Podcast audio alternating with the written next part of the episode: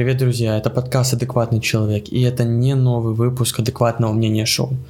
Э, в данный момент я приостанавливаю выпуски своего шоу и буду с вами делиться только той информацией, которая мне будет полезна, которая будет полезна вам. Никакой дезинформации я не беру на себя роль СМИ, а отвечаю за свои слова и то, что я говорю. Пока у нас идет война, выпуски будут максимально короткими и информативными, для того, чтобы это не занимало много у вас времени, но при этом вы получали полезную информацию. В первую очередь хочу вас попросить соблюдать спокойствие и более того, не разводить панику. Пожалуйста, паника сейчас это самый худший наш враг. Это играет только на руку российским оккупантам. А перед началом выпуска хочу поблагодарить вооруженные силы Украины. Если бы не они, ребята, нас бы с вами уже не было. И давайте поддержим ребят максимально, чем можем. У нас есть э, счета, которые официально мы можем переводить деньги и помогать нашей украинской армии. Мы можем помогать материально.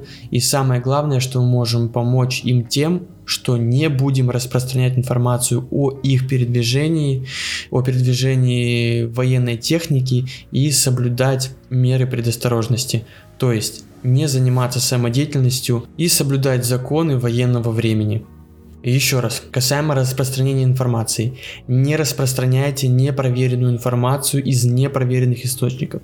Даже если это сказали ваши дяди, тети, родственники, знакомые, не нужно эту информацию распространять, потому что она может посеять панику, хаос, это нам не нужно. Да и во-вторых, ваши дяди, тети, друзья не обладают полной картиной того, что сейчас происходит. Дождитесь официальных данных от представителей власти и военных, а дальше делайте выводы не верьте всему, что вы читаете в интернете, потому что сейчас против нас ведется не только полномасштабная военная операция и война, а еще информационная война. Очень много ресурсов и пабликов проплачены и публикуют откровенные фейки. Причем о том, что мы с вами говорили в прошлом выпуске, даже многие из них это делают неосознанно, а берут информацию, которая не была проверена, либо же была скопирована с российских СМИ.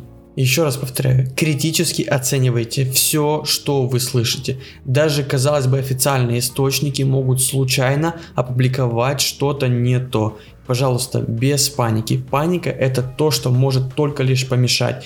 Никогда никому она не помогала. Следующее. Про комендантский час. Во многих городах Украины сейчас ввели комендантский час, в том числе и для Одессы, и для жителей Одессы. Я призываю вас выполнять комендантский час. Не нужно создавать больше проблем нашим правоохранительным органам, либо же нашим военным. Они должны заниматься тем, что охранять наше спокойствие и охранять важные объекты. Не нужно, чтобы они тратили свое время сейчас на гражданских. Оставайтесь по домам. Следующее. Нам с вами деситам пока что повезло, и у нас в регионе плюс-минус спокойно, если сравнивать с Киевом и с другими городами.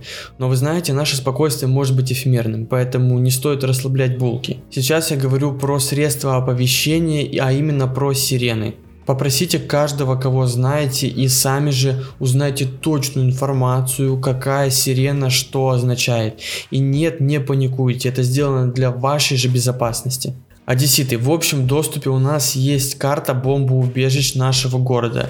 Их довольно много. Да, какие-то из них на данный момент закрыты, но во время тревоги они все будут обязательно открыты. Я в комментариях выложу ссылку на Google карты с полным списком бомбоубежищ, которые находятся по всему городу. Пожалуйста, пользуйтесь и проверяйте эту всю информацию. Желательно проверить качество и наличие реально открытых бомбоубежищ рядом с вами. То, как сделал я, в принципе, я прошелся по району и теперь знаю, в какое бомбоубежище, если что, я могу пойти и где находится точно вход в бомбоубежище. Дальше соберите, чтобы у вас было на готове рюкзак или сумка с самыми необходимыми вещами на первое время.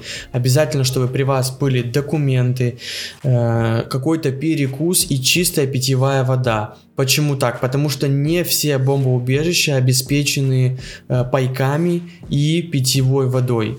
Если вы во время тревоги остаетесь дома, то оставайтесь подальше от окон, э, постарайтесь пользоваться подвалами и, опять же, не паникуйте.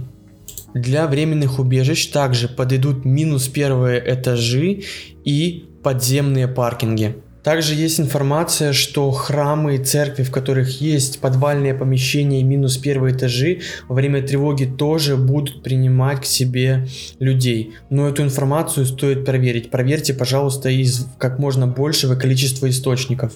Если рядом с вами есть крупная церковь и храм, желательно просто прийти и спросить, так ли это. Друзья, и самое главное, оставайтесь спокойными и не паникуйте. Оставайтесь адекватными людьми. Мы с вами победим. У нас все будет хорошо. За нами правда, за нами победа. С вами был адекватный человек. До скорых новых встреч, друзья.